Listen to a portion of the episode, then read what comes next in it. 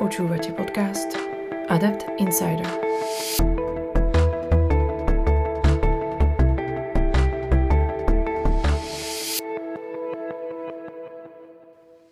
Dobrý deň, milí poslucháči. Vítajte pri podcaste Adapt Insider. Volám sa Jana Kleščová a našim dnešným hostom je môj kolega analytik William Ostatník, ktorý je zároveň výskumníkom na katedre politológie Filozofickej fakulty Univerzity Komenského. William, vítaj. Pozdravujem ťa, pozdravujem všetkých poslucháčov. Zavolali sme si ťa tu dnes do podcastu, pretože Adapt v týchto dňoch vydáva svoj nový report. Tento report je o budúcnosti a príležitostiach pre slovenský obranný priemysel. Pre našich poslucháčov len spomeniem, že jeho názov je Slovak Defense Industry up to 2030 Navigating through new reality towards rebirth. Ja som veľmi rada, že my dva dnes máme túto príležitosť sa o ňom porozprávať, keďže ty sám si jeden z autorov a v poslednom roku si na ňom s kolegami pomerne intenzívne pracoval. Takže prejdem rovno k veci. Um, ako ťa poznám, ty sám hovorieva, že ťažko sa pozerať do budúcnosti, ak nepoznáme svoju minulosť. Zamerajme sa teda na náš slovenský obranný priemysel. Akú má históriu? Um, kde vznikal, ako vznikal, aká je jeho cesta, možno až do prítomnosti. Um, aké tu máme firmy, čo vyrábajú, aká je ich produkcia, na čo sa zameriavajú a čo sú tzv. želieska v ohni slovenského obranného priemyslu. No tak to sú, to sú komplexné séria komplexných otázok, ale Milo si začala s tou, s tou históriou, lebo tak skutočne to, aj to platí, že to hovorievam, ale nie len ja samozrejme, že ako bez toho, aby sme poznali a nahliadli, e, nie len v téme obraného priemyslu a všeobecne do minulosti, tak sa, tak sa má akože nedá pochopiť podľa mňa, porozumieť súčasnému stavu a potom ani tým nejakým výhľadkám do budúcna. Takže áno, ďakujem za otázku k histórii, tie mám vždycky, vždycky rád. Tak len krátučko, lebo by sa dalo určite o tom hovoriť, e, hovoriť veľa. Ale podľa mňa je veľmi zaujímavé, že tie korene sú fakt hlboké. Akože, hovoríme o území Slovenska, však tie štátne útvary boli rôzne, ale územie Slovenska, teraz ešte Slovenskej republiky, keď ideme ešte do Rakúsko-Uhorska, tak zistíme, že tam sú počiatky, počiatky nášho ako keby obraného priemyslu. Dneska, keď si poslucháči urobia cestu, treba z nejaký road trip po Balkáne, tak vo viacerých krajinách je stále možné nájsť e, opevnenia E, proste z prvej svetovej vojny teda a opevnenia, e, ktoré, e, na ktorých je stále napísané proste Škoda Pilzen, pretože to vyrábali Škodové závody. To bolo z českej časti akože monarchie, tam sa koncentroval ten priemysel. A to je len na ilustráciu, že naozaj už vtedy, vtedy boli akože tie korene pomerne silné, hoci teda bolo to, ako som povedal, najmä na tej českej strane a na tej slovenskej pomenej. Potom prichádza Československá republika, čiže tá prvá a tam sa práve deje aj ten nejaký čiastočný transfer, pretože ak sa menila politika najmä v Nemecku a tá exponovanosť e, Česka na Nemecko, geografická sa rozprávame, bola oveľa väčšia ako teda Slovensko, samozrejme, však to Česko hneď susedí s Nemeckom, tak strategicky v Prahe došlo k rozhodnutiu um, presunúť v 30. rokoch časť výroby na tú slovenskú stranu. Čiže opakujem, Rakúsko-Horské bolo vo všeobecnosti, ako keby naozaj že silný obranný priemysel v monarchii a potom aj tá slovenská časť e, dochádza alebo naberá dých vďaka rozhodnutiu z Prahy v tých 30. rokoch. Čiže to máme Československú republiku prvú. E, no a potom, potom máme Československú socialistickú republiku alebo všeobecne teda tých 40 rokov komunizmu, kedy e, platí to, že však ostal ten priemysel aj na slovenskej strane, on sa nepresťahoval späť do Čiech a na väčšinu tých zbraní sme vyrábali pod licenciou e, sovietskou, tých ťažkých tankov, tie T-55, neskôr 72, to bolo už posledná, e, po, posledná tá výroba. Čiže toto bola licenčná výroba, ale ostala aj nejaká naša domáca, nejaké palné zbrania a podobne, tak v tomto sme boli, v tomto sme boli silní. E, potom reštrukturalizácia 90. rokov a tam už sme na Slovensku, je, že slovenský obranný priemysel musel prejsť nejakou reštrukturalizáciou, lebo ona už v 80. rokoch e, už ešte za Československa upadal ten obranný priemysel, pretože neboli odbytištia, tie krajiny boli presítené našimi zbraniami, my sme naozaj boli exportná akože super veľmoc. Um, a už sa oteplovali aj tie vzťahy medzi veľmocami, čiže po tých zbraniach nebol tak, e, taký dopyt. No a tá reštrukturalizácia 90. rokov, už sa plynulo dostávame a odpovedám na tú tvoju otázku, otázku o súčasnosti, e, kde niektoré produkty ostali, Niektoré produkty sa teda naďalej ako vyrábajú, spomeniem tie najznámejšie, napríklad samohybné húfnice, e, dneska veľmi známe Zuzany 2, tak to je už, to je už modernizovaná verzia toho, čo, čo tu bolo už od 90. rokov aj skorej. E, ostali nám nejaké, treba z toho ťažkého železa mi napadá UDS, e, to je také ženinné vozidlo, veľmi šikovné. To vyrába dneska súkromná firma CSM v, v Tisovci. Ostali nám nejaké opravárenské kapacity a podobne. A ty si sa ešte pýtala na tie, že, ako si to nazýva, želieska? Nazval želieska v ohni. Želieska v ohni, OK. Alebo teda nejaké gems. OK, OK. Um, no tak spomenul som tú huvnicu Zuzana 2, to je také najznámejšie samozrejme, a však aj právom. Uh, to je navyše taký pekný príklad toho, ako ten súčasný uh, obranný priemysel na Slovensku funguje, že Zuzana 2, hoci to je známe pod konštruktou, že ako keby značka toho je konštrukta Defense, ale ona nie je vyrábaná len konštruktov, hej, že to je skladačka, Zuzana 2 je skladačka, kde e, podvozok, motor, väžu, e, kanón a podobne, alebo tie, ten software alebo tú techniku vnútri um, vyrábajú rôzne a väčšinou slovenské firmy. Hej. Tam je Deftec, Matador, Aliter a podobné slovenské firmy, ktoré e, sú veľmi dobré a vytvárajú veľmi kvalitné produkty dané, konkrétne, treba z nejaké níž produkty a oni sa potom zložia dokopy v produkte, ako je, ako je Zuzana 2. A potom sme nedávno e, zachytili predstavenie, zatiaľ len teda plánu výroby 4x4 vozidla. E, to je plán, ktorý zahrania konštruktu, teda firmy Konstrukta Defense, Deftec a EVPU Uh, tak to je podľa mňa veľmi tiež zaujímavý projekt, uvidíme ako, ako bude postupovať. Vôbec 4x4 obrnené vozidlá sú tiež nejaký, nejaký teda, ako si to nazvala, želieska, želieska voní. Um, aby som niečo nezabudol, jasné, Boženu ešte máme odminovacie, odminovacie vozidlo, e, veľmi teraz známe aj teda bohužiaľ situácia nie, nie je príjemná, keď sa potrebuje takéto vozidlo niekde nasadiť a použiť, lebo teda jedná sa o povojnovú zónu vždycky, no ale fakt je, že ako ten produkt je veľ, veľmi kvalitný, to vyrába e, firma Way Industries v Krúpine a, e, munícia, samozrejme, 155 mm munícia, to stále ako beží, to je, to keď sa vrát, navrátim k tomu, že tu je nejaký historický relikt je zlé slovo, lebo ono teda, samozrejme sa to dneska vyrába modernými postupmi, ale to vyrába slovenská firma ZVS a to je v podstate na polovicu vlastne na štátom, cez štátny holding DMD a e, súkromníkom CSG, respektíve jeho slovenskou časťou, to je MSM, MSM Group.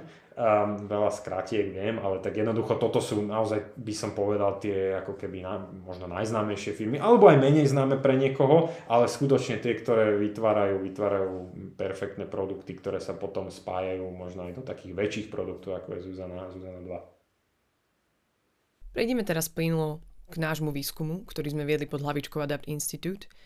Samotný report je v podstate jeho výstupom, je to SWOT analýza, ale mňa zaujíma, ako prebiehal výskum, ako prebiehal zber dát a prečo považujeme výskum slovenského obranného priemyslu za dôležitý. Ďakujem pekne. Ja sa ešte na sekundu vrátim k tomu, ako si to povedala, že som prezentoval nejaké konkrétne firmy, tak je, mňa by veľmi mrzelo, keby som niektoré dôležité, dôležité zabudol. Čiže to bol len taký akože prierez, čo mi napadlo z hlavy, ktoré sú naozaj tie dôležité, alebo tie, ktoré mi, tie, ktoré mi napadli aj v tej kontinuite treba, že čo sa tu vyrábalo, vyrábalo už dlhšie. Takže samozrejme, že je ešte oveľa viac firiem aj súkromných, alebo aj niektorých, ktoré vlastní štát, e, ktoré sú dôležité a vyrábajú kvalitné produkty. Takže to len ako na margo toho, že, že niektoré som spomenul a samozrejme niektoré, niektoré nie. No a teraz prepačte tak tie otázke, otázke o tom výskume. No, e, našou primárnou motiváciou v tomto výskume bolo, bolo teda analyticky zmapovať e, súčasný stav toho priemyslu a aj teda nejaký najbližší možný vývoj. Um, tie pohnutky boli podstate by som povedal jednoduché, lebo však keď otvoríme oči a pozrieme sa, ako veľmi sa mení svet v tých posledných rokoch, či už hovoríme o, o covidoch, alebo až po teda samozrejme tú ruskú inváziu na Ukrajinu e, minulý rok, tak ako tých turbulencií posledných rokov bolo veľmi veľa. Hej? A samozrejme, že mnohé z nich e, tak či onak dopadajú aj na obranný priemysel, COVID treba s tými, tými dodávateľskými reťazcami a samozrejme teda tá ruská invázia na Ukrajinu a tá vojna, ktorá sa tam vedie už takmer 2 roky, tak má akože enormný dopad e, na obranný priemysel, to hovorím, myslím si, že všetci vnímame, lebo, lebo sa o tom veľa hovorí. Um, ale teda my sme chceli naozaj že analyticky sa pozrieť na to, že, že ako teda reflektoval tento slovenský obranný priemysel tie turbulencie posledných rokov, um, ako reflektuje to, že e, sa vyostrujú niektoré teda konflikty, menia sa obchodné štruktúry, hej, že akože s tou Čínou je to tiež otázka, ako budú ďalej vyzerať, vyzerať tie vzťahy. To všetko jednoducho dopadá, má dopad na priemysel ako každý iný, tak aj obranný.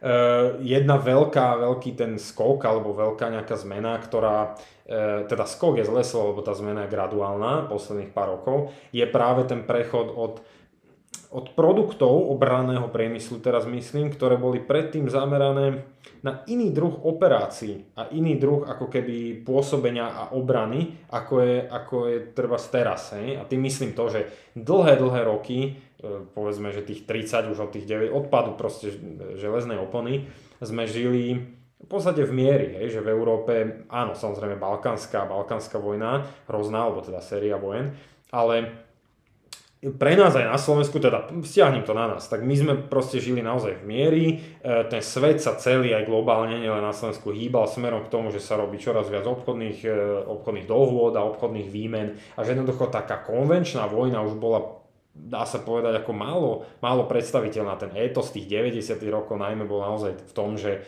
že ako konvenčná vojna je vec minulosti, poučili sme sa, už padol dokonca aj ten komunizmus, tak proste nebudeme tu mať to veľké súperenie medzi veľmocami, ale čo nás potom zobudilo alebo dal nejaký budíček, že OK, neodchádzajú konflikty ako také, ale majú iný charakter teraz protiteroristický. Hej, že e, v tom 2001 to bolo také najviac okaté, ale však to nebol jediný teroristický útok. Čiže prečo to spomíname, že produkty obranného priemyslu aj toho slovenského reflektovali toto. Tento toto prostredie, kde nie je veľké súperenie medzi veľmocami alebo že nejaká konvenčná veľká vojna štát versus štát. Alebo že by sme sa mali pripravovať ako štát, my, Slovenská republika, na nejaké odstrašenie potenciálneho nepriateľa. Tým myslím to, že akože naozaj si budujeme tú obrany schopnosť aj prostredníctvom produktov obraného priemyslu, proti nejakému potenciálnemu agresorovi, ktorý je štát a nie nejaký treba jednotlivec terorista. Ne?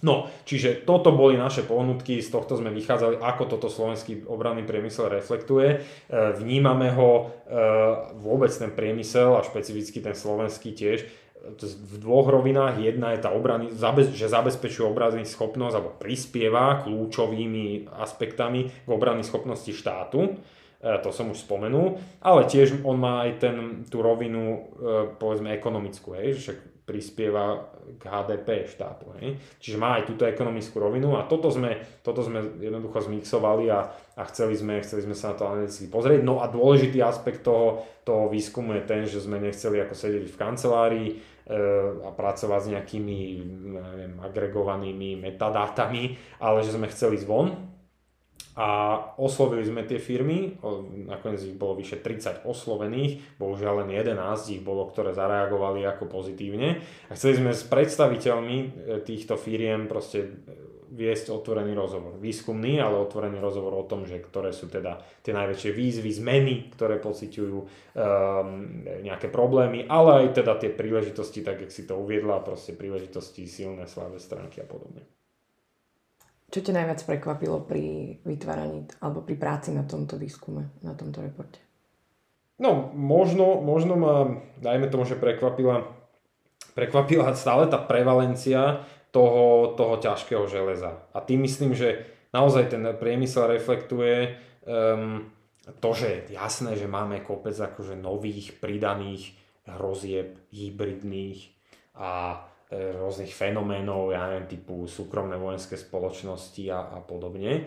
Čiže ten svet je iný, tie technológie sú iné. Proste celú plejádu tzv. dual use technologies máme, hej. To sú proste civilne vyrábané alebo civilne vyvíjane technológie, ktoré sú využiteľné aj, aj v, počas treba z vojny, hej.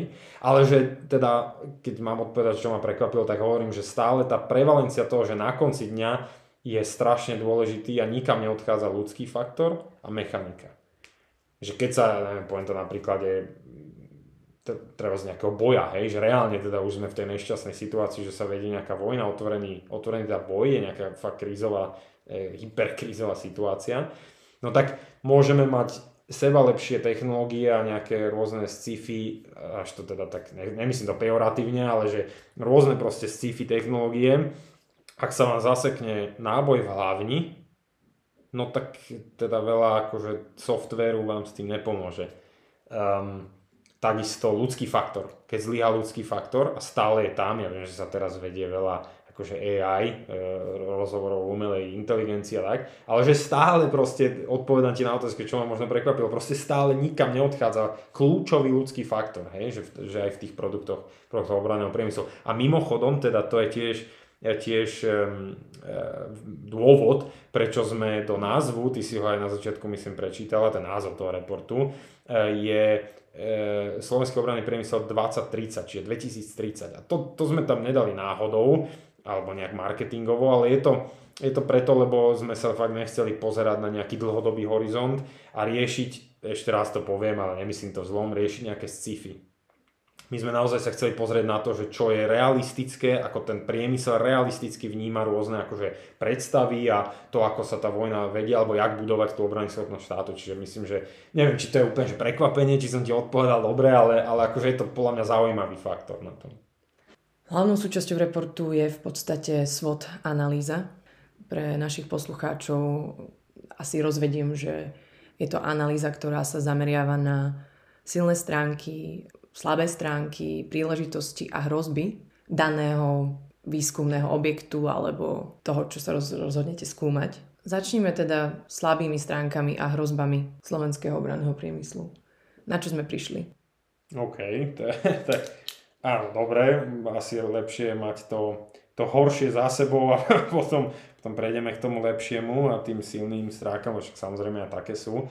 Eh, ale vždycky je dobré si naliať čistého, pohár čistého vína, ak sa vraví ľudovo. Eh, takže áno, realisticky treba to zhodnotiť a nám vychádzalo, že tých eh, hrozieb alebo tých slabších strán, stránok je bohužiaľ viac, teda ako tých, ako tých silných a príležitostí, čo ale je tiež v poriadku, ak, ak teda pristúpime k nejakému možno riešeniu hej, týchto vecí. Takže hneď ich poviem, ale ešte mi napadá taký, taký jeden disclaimer, že ja som to tu už spomenul, že 30, 30, vyše 30 firiem bolo oslovených, bohužiaľ len 11 teda zareagovalo opakovan, na opakovanú nejakú teda prozbu alebo výzvu alebo ponuku pozitívne. Čiže toto chcem zdôrazniť, že keď aj budem hovoriť o týchto slabých, silných stránkach, tak naozaj vychádzame z tých dát, ktoré nám poskytli e, tí predstavitelia v týchto 11 rozhovoroch, e, tak len aby ako posluchač mal, mal o tom, bo, je férové to takto proste povedať, aby to bolo, aby to bolo jasné.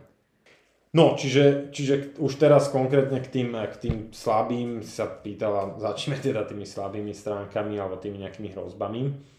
Um, väčšina tých respondentov našich sa zhodla na tom, že obranný priemysel na Slovensku trápi zastaralá legislatíva, ktorá je vhodná skôr do toho prostredia, ktoré som spomínal, eh, toho prostredia mieru eh, a nie prostredia nejakých hroziacich aj medzištátnych konfliktov.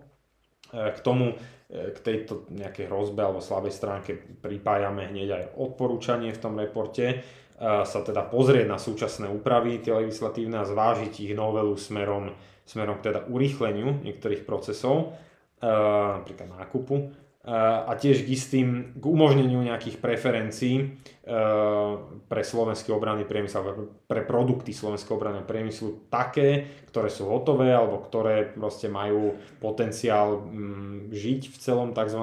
cykle a tým myslím, že sa vyvinú, že je tam vývoj, je tam výroba toho produktu a nie jednokusová, dvojkusová, nejaká veľmi malosériová, lebo to potom prináša do sebou rizika, ale nejaká väčšia výroba alebo viac sérií.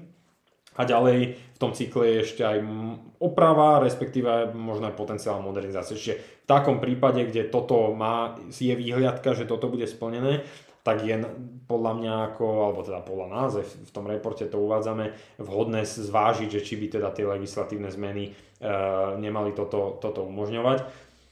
Ďalej sme narazili na takú všeobecne by som povedal, ne, až nepriateľskú kultúru k tomuto priemyslu, obzvlášť a osobitne k tej čisto súkromnej sfére.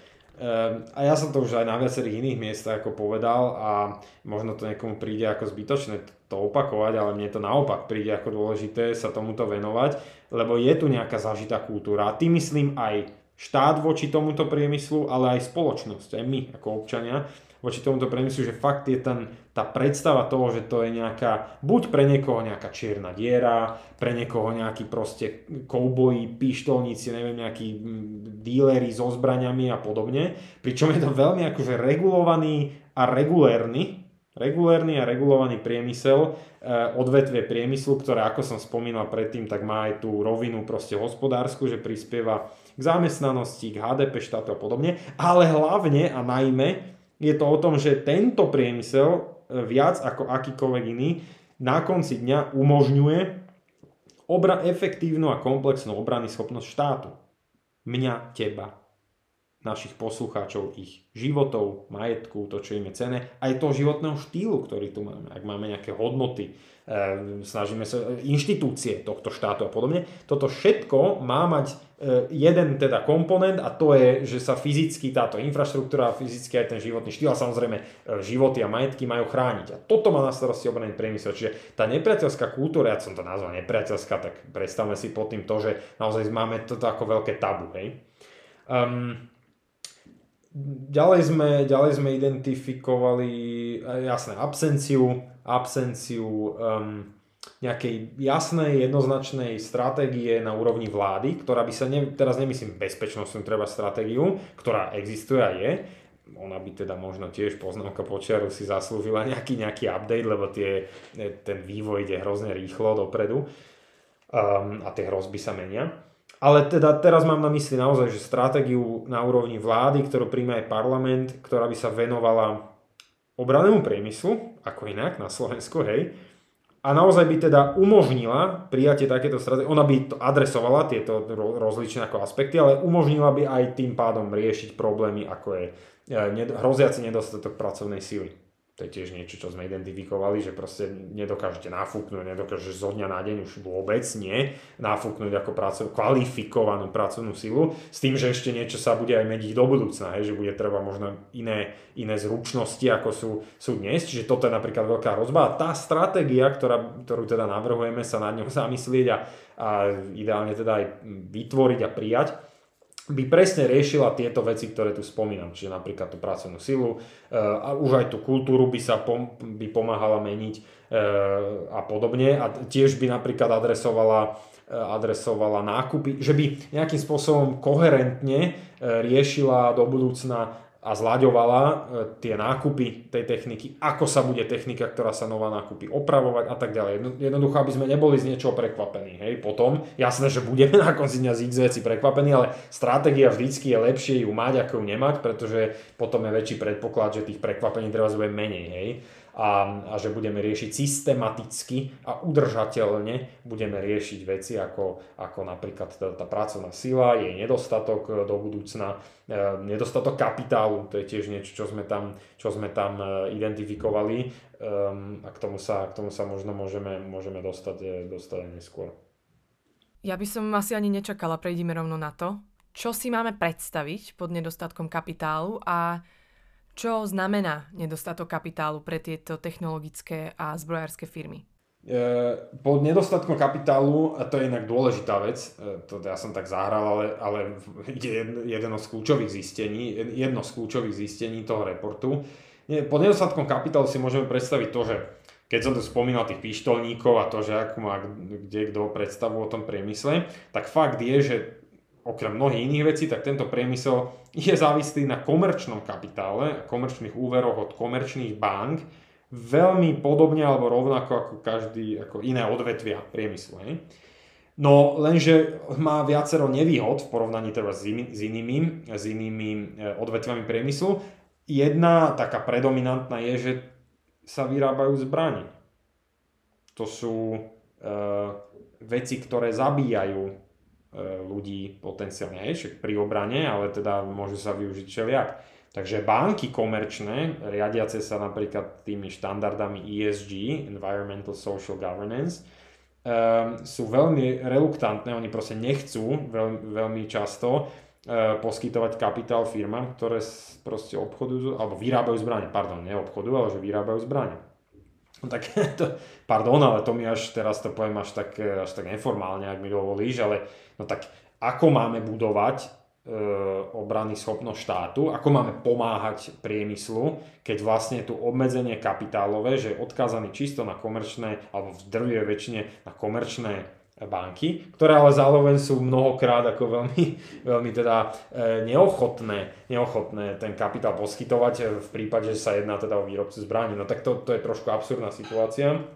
E, ďalej, keď sa rozprávame o komerčnom kapitále E, dostupnom na Slovensku pre slovenské firmy, tak toto, ja tu nepoviem žiadnu konšpiráciu, ja tu poviem čisto len fakt, že tie slovenské banky nemajú vlastníckú, teda majú takú vlastníckú štruktúru, že tá centrála, tá, rozhod, tá rozhodovacia právomoc na konci dňa nie je v nejakej centrále v Bratislave, ale mimo Slovenskej republiky. Lebo však tie banky sú vlastnené, naše banky nie sú sebestačné, ale majú, majú zahraničný kapitál, sú vlastnené zo zahraničia. Takže to je tiež niečo, čo treba brať do úvahy a v praxi sa to neraz, nehovorím, že to je nejaký veľmi prevalentný problém, ale neraz sme sa dostali k informáciám, že áno, toto proste je nejaký faktor, ktorý treba brať, brať do úvahy, že ten slovenský proste obranný priemysel a, a firmy e, sú odkázané na kapitál komerčný, ktorý, e, ktorého vlastnícka štruktúra ide treba do krajín, kde vyrábajú konkurenčný produkt tomu nášmu produktu obranného priemyslu. No. Takže toto myslím tým, keď hovorím o nedostatku, nedostatku kapitálu. A my tam rovno aj navrhujeme, e, však nejde len o diagnostiku, ale sa snažíme tie veci posunúť ďalej a navrhnúť aj nejaké možné riešenia týchto problémov a nedostatkov. Tak v tomto prípade je to napríklad e, posilnenie produktov štátnej Exim banky, e, ktorá, ktorá by teda mohla mnohokrát pomôcť tomu domácemu, domácemu priemyslu získať ten kapitál na vývoj na, vývoj a výrobu, ale aj export, e, no lebo je teda štátna, čiže tam je, tam je tento, tento by som povedal benefit alebo nejaká, nejaká výhoda. Prejdime teda na niečo pozitívnejšie a teda poďme sa pozrieť na silné stránky a potenciálne príležitosti pre tento náš priemysel. No už som spomenul možno niekoľkokrát tú, tú Zuzanu, um, ako húfnicu Zuzana 2 ako príklad, alebo aj to, to vozidlo 4x4, čo, čo má vzniknúť, tak to sú podľa mňa dobré príklady eh, toho, že ten konečný produkt slovenského obranného priemyslu je mnohokrát proste skladačka, hej? že viaceré tie firmy, eh, to som tu už tiež spomínal, eh, sa sa dávajú dokopy a vzniká proste synergia, kedy naozaj je teda ten produkt, finálny produkt je veľmi kvalitný, je vhodný aj na export, ideálne je vhodný aj na nákup, nákup teda e, našim ministerstvom obrany a ozbrojenými silami, lebo to je mimochodom akože najideálnejší príklad, keď sa bavíme o nejakej ekonomickej logike alebo nejakej tržnej logike biznisovej, tak najlepší, najlepšia situácia pre produkt obraného priemyslu nejaký je, ak si to kúpia vaše ozbrojené sily a začnú používať, Čiže investuje tam štát, investuje do, do možno, tým, že si u vás nakúpi, no tak umožní vám aj ďalší vývoj a treba zlepšenie tej danej techniky. A to je jeden komponent a druhý je, ak sa používa niekde v otvorenom boji a je otestované niekde ako vo vojne, hej. E, tak toto je príklad tej Zuzany 2 ako jediného produktu slovenského obranného priemyslu, ak sa nemýlim, ktorý je ktorý splňa tieto dve e, ako keby e, nie požiadavky, no proste nejaké komponenty. a dáva mu to, dáva mu to veľkú silu. No. Ale pointa bola, v tej, tá silná stránka v skutočnosti je, že teda je to skladačka a viacero firiem môže participovať na tom, aby tú skladačku dalo dokopy a ten finálny produkt je proste kvalitný. Um, ďalšou silnou stránkou by som povedal, že, že je ex, vôbec existencia nejakých menších firiem, ktoré sa venujú nejakým povedzme, menším produktom, menším aj fyzicky, ak je treba tá Zuzana, uh, ja neviem, ručným zbraniam alebo nejakým ochranným prvkom, nejakým vestám, možno kevlarovým a podobne. E, alebo ešte viac nejakým níž technológiám v oblastiach ako je kyberbezpečnosť alebo ja neviem, senzorika, snímkovania a podobne, tak to, to, táto ex, vôbec existencia fungovanie týchto menších súkromných firiem na Slovensku, ktoré sú úspešné v exporte. Oni vyvážajú ten svoj produkt aj teda do štátov mimo EÚ v mnohých prípadoch tak e, oni sa proste riadia trhovou logiku a sú úspešné a je to príklad, e, príklad ako sily, hej, že je to, je to nejaká ilustrácia sily toho obraného priemyslu, že existujú tu takéto firmy, robia tu, zamestnávajú tu ľudí, pracujú na niečom, čo si potom kúpujú, kúpujú aj tretie štáty a myslím si, že tu by aj bola nejaká príležitosť ich systematickejšie E, systematickejšie podporiť, napríklad hlavne v tom výskume a vývoji, ale o tom som už hovoril, to súvisí s tom všeobecne s tým nedostatkom, častým nedostatkom kapitálu. Čo s tým vieme robiť? Ako najlepšie vyťažiť a ako využiť tieto silné stránky a príležitosti, aby sme zmiernili hrozby a slabé stránky? Jasné. Um, no ja tak ja som niečo spomínal, aj, aj v tom reporte samotnom sú teda konkrétne odporúčania, čo by bolo možné zlepšiť a ako tak napríklad tá budúcnosť tej pracovnej síly, alebo o, proste, že ohrozenie toho, že bude nedostatok, alebo treba, že nebude kvalifikovaná, nebude mať také, také zručnosti, ktoré bude, bude treba, tak um, my navrhujeme, my navrhujeme premyslieť e, systematickejšiu podporu technického vzdelávania, respektíve aj nejakú novelizáciu v, v čo sa týka kurikul. Hej? Že, že ak sa bavíme o stredných odborných školách, ale aj univerzitách, no tak tá reflexia toho, že čo ten priemysel potrebuje teraz, nie pred 10 rokmi, ale teraz, prípadne tých 10 rokov dopredu, hej, tak to nejde bez toho, aby tam nedošlo k nejakej systematickej komunikácii a spolupráci medzi školami, či strednými odbornými univerzitami, e, štátom, alebo teda ministerstvom obrany konkrétne, alebo ešte konkrétnejšie ozbrojenými silami a súkromnými firmami, alebo teda firmami obraného priemyslu na Slovensku, niektoré z nich, e, väčšina je súkromná, niektoré sú aj, niektoré sú aj štátne. Tak bez takéhoto systematické, bez takéto nejakej systematickej spolupráce a komunikácie e, nie je možné updatenúť, updatenúť akože aj tie, aj tie potrebné teraz kurikula na tých školách. Um, všeobecne si myslím, že tam narážame aj na nejaké tabu, že ja neviem, vojaci, vojaci v školách alebo, alebo tak, ale myslím si, že bez toho to nepôjde. Že opäť, to, to nie je nejaká zmena kultúry alebo nazerania na ten priemysel. Nemyslím si, že vojaci v školách alebo v súkromných firmách je niečo, čo, na čo by sme sa mali, mali pozerať eh, cez prsty, ale naopak na, ako niečo, na čo má potenciál proste ten, ten priemysel posunúť, posunúť ďalej.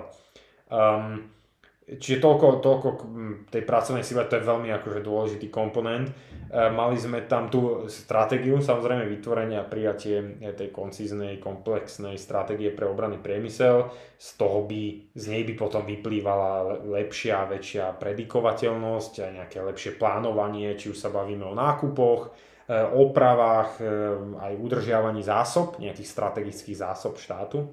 Ďalej tam E, podpora toho exportu, lebo keďže som, jak som spomínal, tak väčšina tých firiem je závislá na exporte, lebo ten, ten štát e, tie produkty domáceho obranného priemyslu nemá až taký záujem sa zdá e, a im neposkytuje nejaké, nejaké dlhodobejšie kontrakty. Čiže oni sú závislé vo väčšine prípadov na exporte, čo je v princípe akože v poriadku, však je to trhová logika. No ale ak sa bavíme o tom, že chceme ten domáci priemysel podporiť, no tak aj ten export by sa, e, by sa dalo lepšie a viac podporiť. Ja som tu spomínal tú Exim banku, čiže umožnenie nejakého le, lepšej dostupnosti kapitálu, to je úplne kľúčové, či sa bavíme o inováciách, vývoj, e, alebo potom aj samozrejme produkcia, rozširovanie produkcie, čo je dneska veľ, veľmi ako je silná téma. To nič bez tohto nejde, bez kapitálu. Hej, že však to, to funguje aj v iných, v iných odvetviach.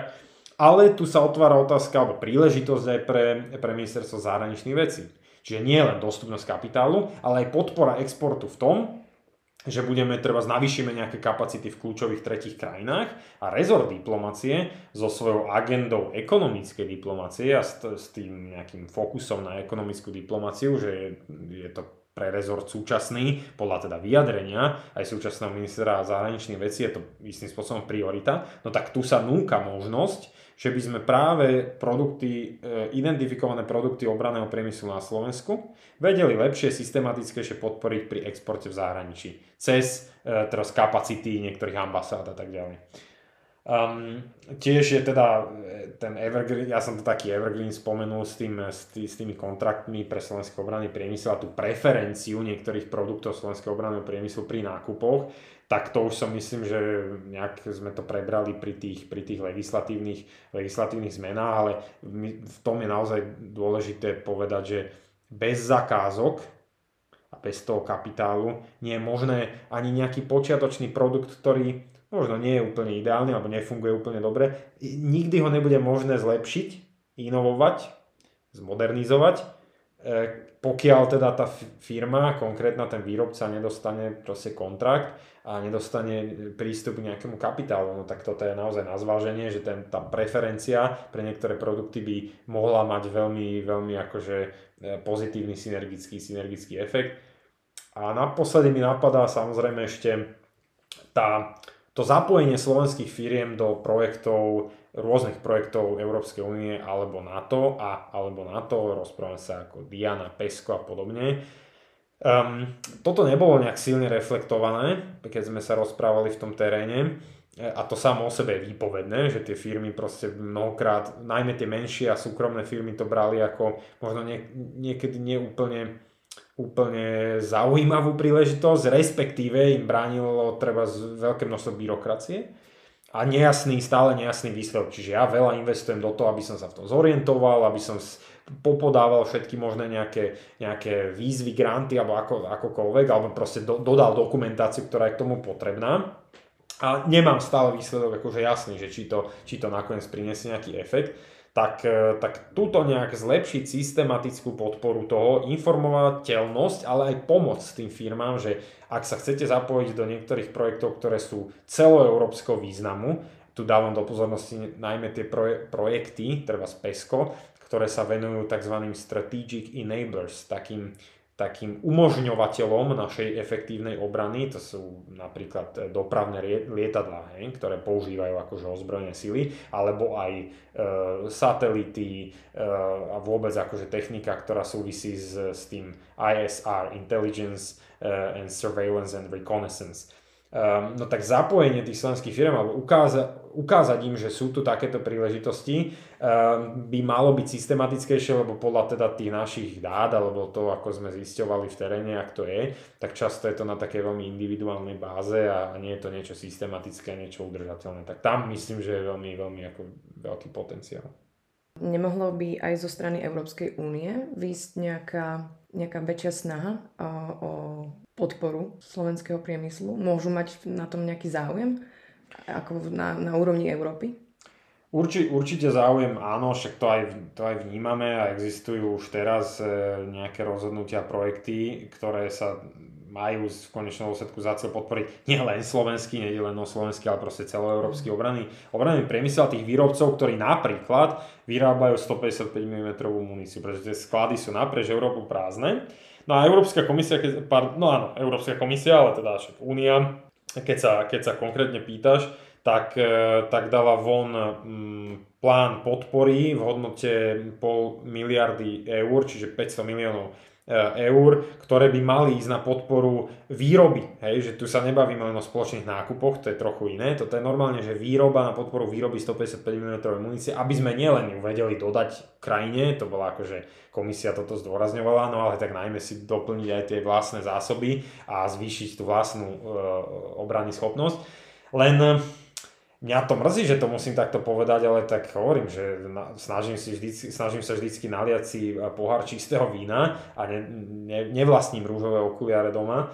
Um, no tak e, ono je to dosť prebyrokratizovaný proces. Je to, je to veľmi zdlhavé, tie platby, e, ktoré mali, alebo neviem, či mali byť už vyplatené, to zase nechcem tu nejakým spôsobom zavádzať, ale možno, že boli celý čas plánované na to, že budú vyplatené tak neskoro. Skrátka, mnohé z tých firiem ešte nemajú tie peniaze, tie zdroje. Áno, tak veľmi ťažko predstaviteľné je, ako máte, ako súkromná firma, ako máte operovať, keď vlastne vy tu máte niečo prislúbené, dajme tomu, niekde sú nejaké zdroje, ale netušíte, že kedy vám presne budú vyplatené, za akých podmienok a podobne. Je to veľmi akože taký prebyrokratizovaný proces, kde e, a vlastne dobre, že sa na to pýtaš, pretože ja na tým uvažujem posledné, posledné týždne ako celkom dosť, že fakt ten Euró- tie európske politiky, toto je bohužiaľ dobrý príklad toho, že sú neraz, nehovorím, že vždy, ale neraz stávané ako dom proste od strechy. Že my dáme veľmi veľké vyjadrenia, alebo predstaviteľe Európskej komisie teraz dajú veľmi veľké vyjadrenia o tom, že čo teda prislúbime, alebo čo, čo už dodáme rovno, hej, treba tú 155 mm muníciu, tam sa mala dodať milión nábojov e, na Ukrajinu, ha, ale je to dom, ktorý sme začali stavať od strechy. Nešli sme od základov, že teda OK, ideme to risknúť, ideme prebrať zodpovednosť, urobíme to rozhodnutie a dáme ten funding, dáme proste umožníme tým firmám už mať tie peniaze, tie zdroje, rozhýbať sa, e, investovať to do zvýšenia výrobných kapacít, do nejakej modernizácie alebo do nejakých inovácií, ktoré by treba zlepšili tú muníciu alebo inovácií počas výrobného procesu, že by ju zefektívnili. Nič z tohto nie je možné bez peňazí, keď to poviem úplne natvrdo a, a, a drzo. Takže ak sa ak sa vlastne začneme, e, začneme tým, že dáme veľké vyhlásenia alebo že veľké prísľuby a, a, e, a znejú výborne, jasné, jak ten priemysel podporíme, ale potom v praxi to často zlyháva, je to dlhé, zdlhavé, nemá to jasný ako keby účinok, no tak ja sa pýtam otvorene, že k čomu, cui bono, hej, že k čomu je toto dobré. E, najskôr začnem s vyhláseniami až potom akože začať sanovať tú situáciu a potom dávať ďalšie vyhlásenia o tom, prečo sa to vlastne zatiaľ nesplnilo. No, tak. Jediný Thierry Breton, to je pre, pre vnútorný trh, komisár európsky, tak ten si robil, myslím, že taký, taký round trip po, po štátoch Európskej únie a zisťoval priamo na mieste, že jak, v akom stave je ten priemysel, čo mi príde ako naozaj vhodná forma. E, to sa dialo myslím v priebehu minulého roka. No ale opakujem, ak je výsledok taký, že stále tie firmy proste nemajú tie, tie zdroje na účte a podobne a sami nevedia, že ako čítať túto iniciatívu, tak odpovedám ti na tvoju otázku, že záujem je, ale ostáva často v takej rovine rovine tých e, vyhlásení. Záujem z Európskej únie teraz myslím. No mne teda z toho vychádza, že e, Európska únia teda ten záujem má, ale na konci dňa sa musíme spoliehať sami na seba a na, alebo nie sami na seba, ale hlavne mali by sme chcieť, aby Slovenská republika mala záujem podporovať slovenský obranný priemysel. To si myslím povedala veľmi tak adekvátne. Ako nie je tam, pokladám za falošnú dilemu, keby sme to postavili tak, že je to buď alebo. E, a náš priemysel je samozrejme či už dodávateľskými reťazcami alebo tým kapitálom a mnohými inými spôsobmi veľmi previazaný na zvýšok Európy. Funguje tu vynikajúca spolupráca s Českou republikou, to už ako tradične, to by bolo prekvapivé, keby to nebolo. Ale aj s Nemeckom napríklad kde je ešte potenciál, potenciál ako tie, tú spoluprácu nejakým spôsobom ďalej rozvíjať a navýšiť. Um, o Ukrajine teraz ani nebudeme hovoriť, to by bolo na samostatný, samostatný podcast, ale to som chcel len, že nie je to, že by bolo falošné dilemo si myslieť, že sme nejaký ostrov, ktorý si dokáže ako keby vyprodukovať tie, tie produkty sám a zabezpečiť si vlastnú obrany schopnosť. My naozaj musíme a je dobré, že spolupracujeme intenzívne so spojencami, svojimi najbližšími, no, počnúť Českom, ale, ale končia treba až Spojenými štátmi americkými. A, a tým e, na konci dňa proste zvyšujeme vlastnú obrany schopnosť. Takže nie je to, nie je to buď alebo, je to v synergii, e, ale máš pravdu v tom a s tým úplne súhlasím, že pokiaľ my sami nezačneme, teda naša vláda, nezačneme systematicky riešiť tie treba hrozby, ktoré sme sa snažili e, pomenovať e, v tom, v tom reporte, e, alebo slabé stránky hrozby, No tak áno, potom to zbytočne sa spoliehať, že niekto, niekto zvonka príde a nás tu zachráni. To, to, by bolo, to by bolo, nechcem povedať nemožné, ale minimálne jednoznačne nezodpovedné. Ja si ešte takto na záver možno dovolím znova premostiť ku otázke, ktorú som myslím, že položila na začiatku.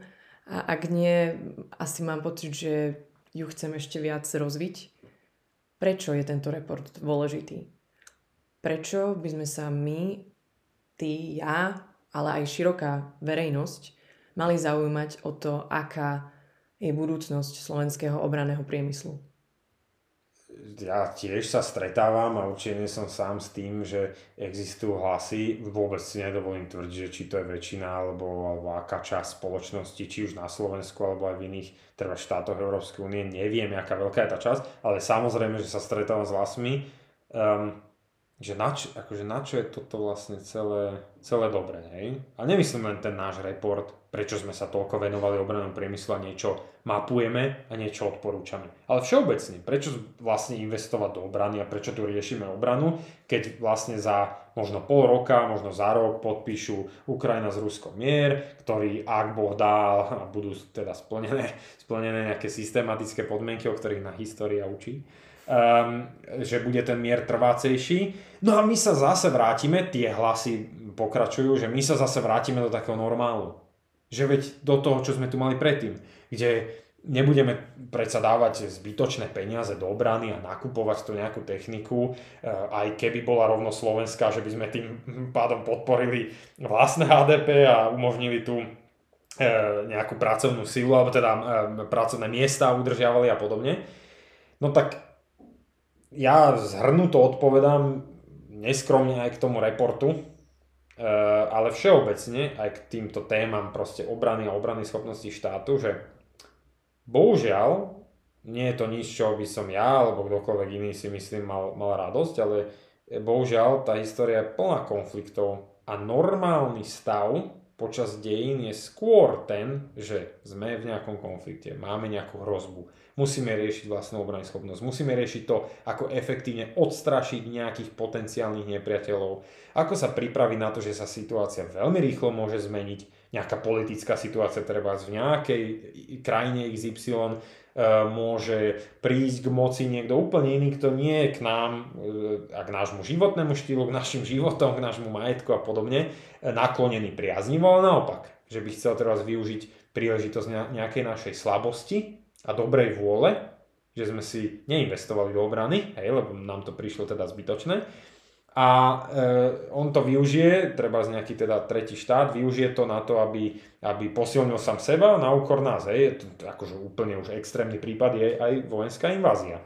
Lebo opakujem, toto bohužiaľ nie je nič zvláštne v dejinách. Zvláštne je to, v, akých, e, stav, v akom stave, v akom prostredí sme my žili tých posledných 30 rokov. A to hovorím ako človek, ktorý, ktorý za chvíľu bude, bude oslavať 30. Čiže ten môj život je ako keby symbolicky presne o tom, že vyrastám v nejakom, nejakej stabilite, v nejakom pokoji, v nejakej predikovateľnosti a v relatívnom blahobite. Ale človek predsa, ak chce odžiť dobrý život, tak sa musí pozerať eh, ponad eh, tú svoju, e, tých svojich, či už 30 alebo koľkokoľvek rokov. No tak ak sa ja pozriem ponad tých mojich 30 rokov, no tak vidím naozaj, že periodicky sa navracajúci konflikt, hrozby a podobne. Čiže takouto zdlhavou okľukou sa vraciam k tomu, že ako, či sa to niekomu páči alebo nie, tak otázky obrany, obrany schopnosti nikam neodchádzajú, naopak sú relevantnejšie možno ako za teda tých posledných 30 rokov. No tak nevenovať sa tomu aj takýmto malým príspevkom, ako je tento náš report, by bolo predsa zradou na možno už aj nás samých a minimálne možno na ďalších generáciách, ktoré potom, keď prídu za 20 rokov alebo 30 rokov nejaké hrozby reálne, ktoré už teda bohužiaľ budú pociťovať tí ľudia reálne na sebe, no tak už bude neskoro si ťukať akože na čelo, že vtedy sme mali trošku viac investovať a lepšie do obrany, alebo mali sme E, si prečítať reporty, ako je tento, opäť neskromne samozrejme poviem, ale tak to není jediný, ale že, že analyticky to vedieť zhodnotiť a prioritizovať, hej? naozaj sa na to pozrieť, OK, tak toto sú tie najdôležitejšie veci, lebo to je analytická práca. To není, že si v kancelárii proste niečo odrobím a potom sa cítim dobre celý víkend, že som niečo napísal a môžem to dať do šuflíku. Že toto sú veci, ktoré majú zmysel len vtedy, ak ich niekto zreflektuje a povie, že wow, OK, toto možno urobíme a nakoniec to bude mať dobrý efekt. Vyriešili a pomohli sme vyriešiť, zlepšiť situáciu napríklad v oblasti toho, toho nedostatku kapitálu alebo v oblasti e, tej hroziaceho nedostatku e, pracovnej síly. Takže takto ja by som zhodnotil, hovorím, asi trochu neskromne, ale naozaj som nemal intenciu, aby to vyznelo neskromne, to je, nemusí byť len tento report, taký, tých, prá, tých prác analytických je veľa. A ja som len chcel vysvetliť, že majú svoj zmysel. Tak ako má zmysel obrany schopnosť štátu a tá, tá nie je možná bez obraného priemyslu. William, ďakujem ti veľmi pekne. Ja ďakujem, snad to na niečo bolo a prajem e, pekný deň. Spomínaný report a aj tento podcast boli realizované s finančnou podporou Ministerstva obrany Slovenskej republiky v rámci dotačného programu. Ďakujeme.